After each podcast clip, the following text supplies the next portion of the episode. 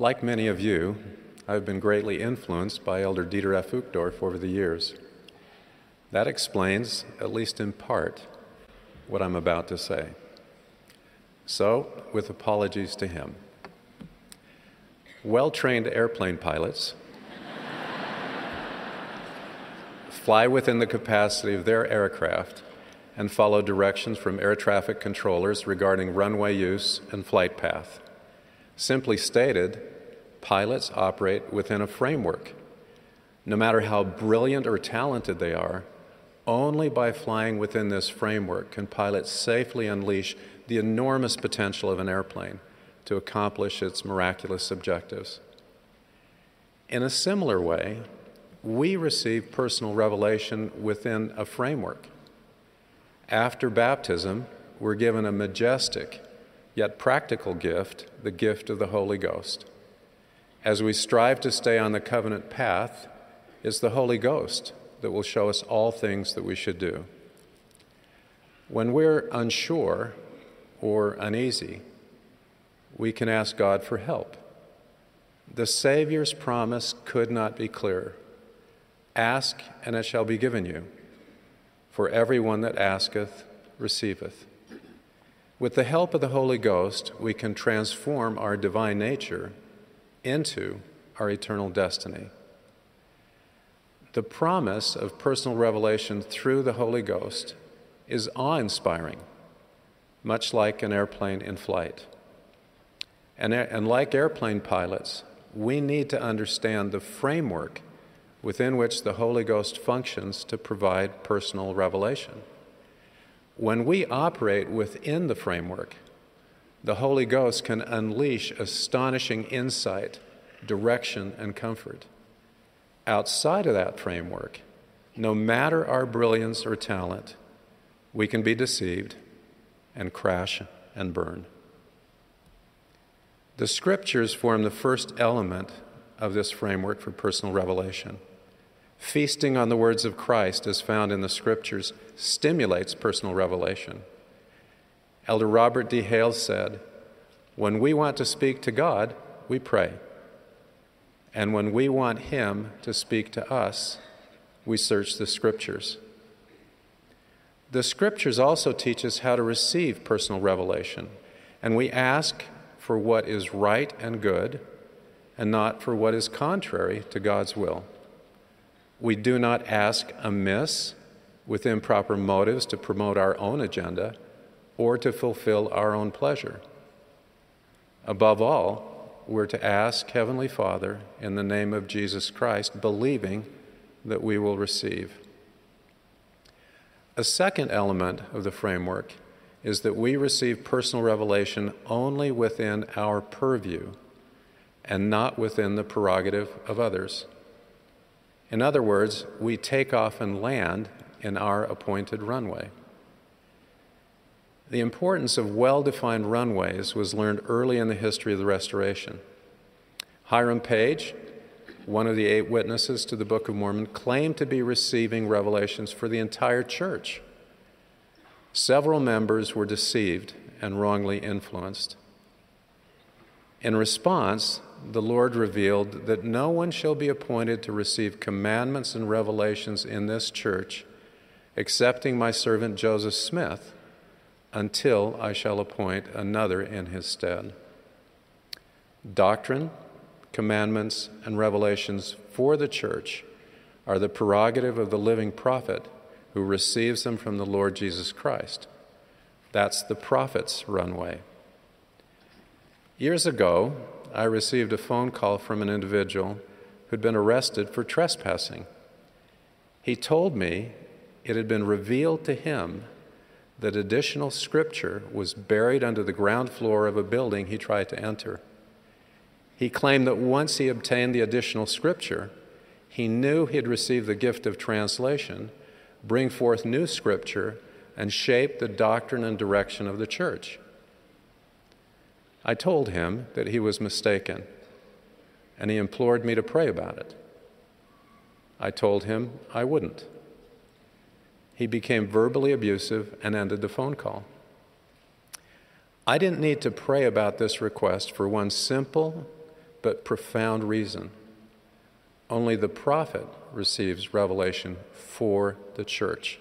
It would be contrary to the economy of God for others to receive such revelation which belongs on the prophet's runway. Personal revelation rightly belongs to individuals. You can receive revelation, for example, where to live, what career path to follow, or whom to marry. Church leaders may teach doctrine and share inspired counsel, but the responsibility for these decisions rests with you. That's your revelation to receive. That's your runway. A third element of the framework is that personal revelation will be in harmony with the commandments of God and the covenants we've made with Him. Consider a prayer that goes something like this Heavenly Father, church services are boring. May I worship Thee on the Sabbath in the mountains or on the beach. May I be excused from going to church and partaking of the sacrament, but still have the promised blessings of keeping the Sabbath day holy? In response to such a prayer, we can anticipate God's response. My child, I've already revealed my will regarding the Sabbath day. When we ask for revelation about something God has already given clear direction, we open ourselves up to misinterpreting our feelings and hearing what we want to hear. A man once told me about his struggles to stabilize his family's financial situation. He had the idea to embezzle funds as a solution, prayed about it, and felt he had received affirmative revelation to do so. I knew he had been deceived because he sought revelation contrary to a prophet, contrary to a commandment of God. The prophet Joseph Smith warned Nothing is a greater injury to the children of men than to be under the influence of a false spirit when they think they have the Spirit of God. Some might point out that Nephi violated a commandment when he slew Laban. However, this exception does not negate the rule the rule that personal revelation will be in harmony with God's commandments. No simple explanation of this episode is completely satisfactory, but let me highlight some aspects. The episode didn't begin with Nephi asking if he could slay Laban. It wasn't something he wanted to do. Killing Laban was not for Nephi's personal benefit, but to provide scriptures to a future nation and a covenant people. And Nephi was sure that it was revelation. In fact, in this case, it was a commandment from God. The fourth element of the framework is to recognize what God has already revealed to you personally while being open to further revelation from Him. If God has answered a question and the circumstances haven't changed, why would we expect the answer to be different?